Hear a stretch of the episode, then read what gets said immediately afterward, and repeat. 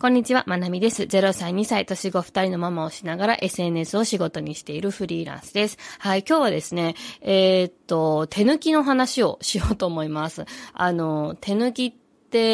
あの、難しいよねっていう、まず話から、でもその手抜きって難しいからこそニーズがあるっていう話です。で、まあ、この手抜きって何の手抜きのことを言うかっていうと、まあ、家事でも育児でも仕事でも何でもそうで、うんと、私の中では、うんと、割と何にでも通じる話かなっていうふうに思ってます。で、どういう、どうしてこういう話をしようかって思ったのかっていう、そのきっかけなんですけれども、えっと、私、えっと、産後ケアのね、えっと、サービスを受けてきたんですよ。うん。えっと、私が住んでるの高知県なんですけど、えっと、高知市でね、やってる産後ケア事業の中に組み込まれていて、で、えっと、その施設のところに通って、朝じゅうじから夕方よじまでの間に、えっと、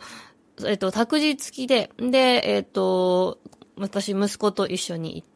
で、そこでお昼ご飯を食べさせてもらったりとか、えっと、ちょっと育児の相談したりとか、それからちょっと私が午後休む時はちょっと託児してもらえたりとかして、ちょっとゆっくり過ごせるようなね、えっと、そういうプランの、まあ、スケジュールか、スケジュールの中で、で、えっと、個室がね、あの、ちゃんと割り当てられて、で、私も個室でちょっと休ませていただきました。はい。で、息子は、あの、沐浴もしてもらって、で、えっと、保育士さんたちに遊んでもらえてね、うん、すごいなんか、あの、最初泣いてたんですけど、あの、後からすごい嬉しそうでした。うん。で、私も、あの、栄養士さんの美味しい手作りご飯を食べたり、で、後から、あの、カフェタイム、この、おやつの時間にはね、ちゃんとおやつも出てきて、他のママさんたちと喋ってっていう経験をしました。で、その時に、えーっと、うん。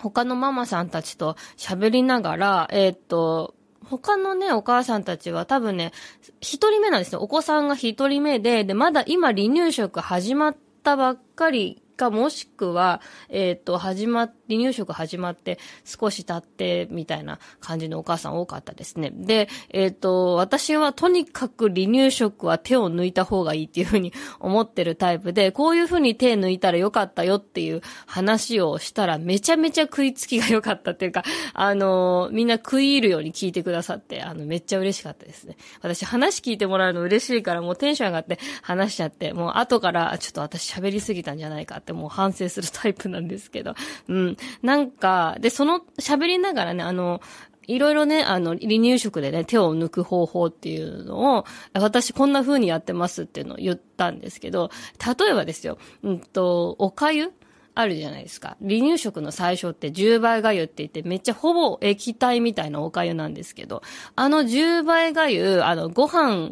を、その、お粥作って、で、その裏ごし器でこしてトロトロにするとか、もうあれ丁寧な暮らしすぎるんですね。もうあんなことやらなくていいっていう。そう。私娘の時にそれやってたんですけど、えー、息子の時は、えっと、お湯で溶かすだけの、あのー、お粥のやつね、使ったんですよ。うん。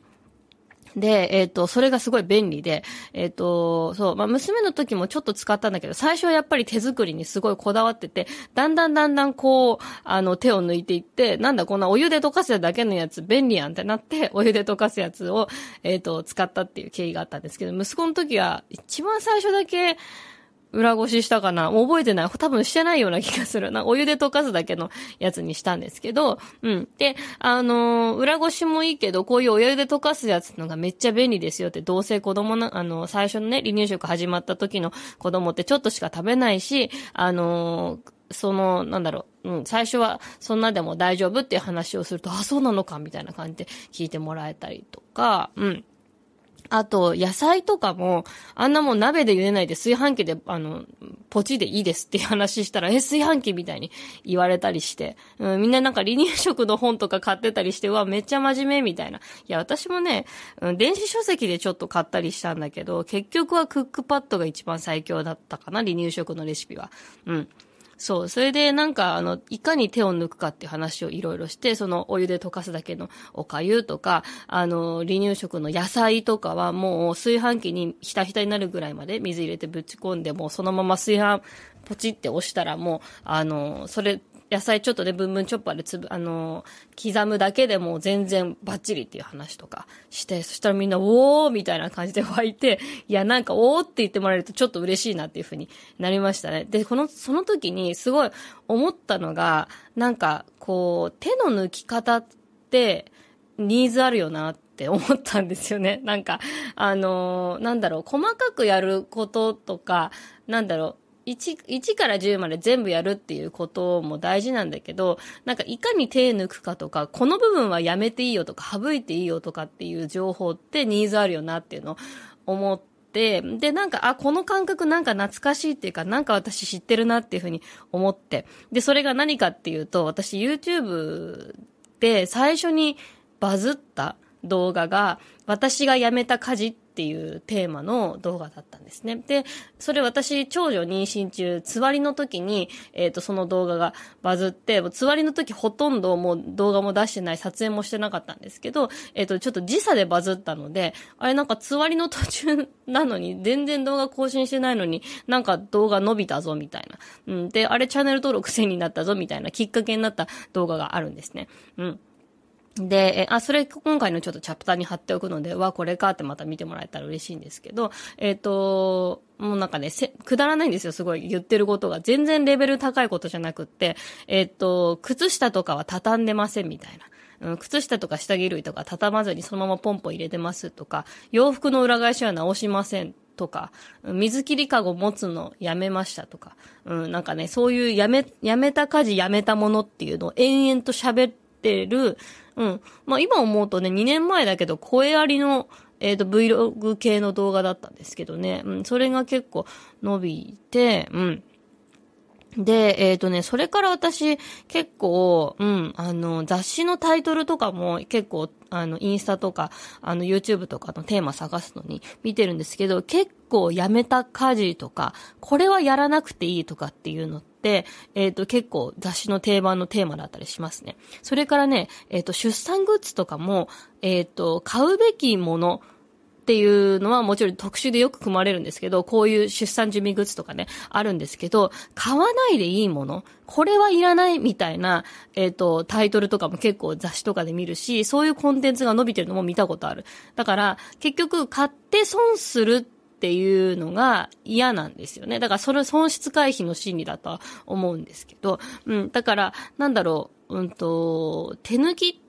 をする方法っていうのはやっぱりそこにニーズがあるんだなっていうのをね、あのー、私思っていて、だから今回ちょっと離乳食の話をしながら、あ、そうだそうだ、手抜きっていうだけでニーズあるんだったなって思い出したんですよね。うん。でもその手抜きって結構難しくって、なんでかっていうと、最初ってどこで手抜いたらいいか分かんないから難しいんですよね。うん。で、私もこの手抜きって最初から、えっと、離乳食、手抜く方法とかって検索したわけじゃなくって、えっと、やっぱりお粥を潰してめんどくさいなっていう思った経験がある。なんでこれ、こん、こんだけ、こんだけゴリゴリゴリゴリして、えっと、裏ごしきの、裏ごしきじゃなくて私、あの、天かすのかす揚げみたいなやつやってましたけどね。それ裏見たらこんだけしか取れてないのか、こされたご飯みたいな。めちゃめちゃ少ないんですよ。そう。で、それを毎回やってられっかって話で、で、ああ、冷凍っていう方法があるんだ。で、で、冷凍するんだけども、その冷凍のストックが終わったらまたゴリゴリゴリやんなくちゃいけなくて、え、これどうにかなんないのかなと思ってたら、あ、お湯で溶かすやつがあるんだ、へえ、みたいな感じで、そうやって気づいたですね。だから結局ね、手抜きっていうのは、めんどくさい工程を経たその先にあるんですよね、結局。うん。だから、えっと、でも、だから、でも全部が全部やっぱりやってられないから、うん、あの、手抜きする方法とかっていうのを調べたり、うん、とか、あの、この方法もっと良くならないのかなっていうふうに調べたい人が、あの、やっぱりその手抜きの方法っていうのをね、調べたりするんだと思います。で、これは家事でも、育児でも、仕事のタスク管理とかでも、で、全部そう。うん。やっぱり、あのー、何かで手を抜くっていうことは、本来は結構難しいことで。うん。で、あの、やっぱり全部いちからじゅうまでやってみてわかる手抜いていいとこっていうのがあるからこそ、やっぱり、あの、そういうコンテンツには需要があるのかなというふうに思います。だから、まあ、あの、生活の中のね、育児、家事、育児、それから仕事とか、まあ、何でもツールとかアプリの使い方でも何でもそうなんだけど、ここは手抜けるよとか、うん、ここは楽していいよっていうところはいろいろ発信できる、そういう伸びしろがある部分なので、また何か発信のヒントにしてもらえばなというふうに思います。私もまた手抜きの話いろいろしていきたいと思います。はい、というわけで今日も皆さん頑張っていきましょう。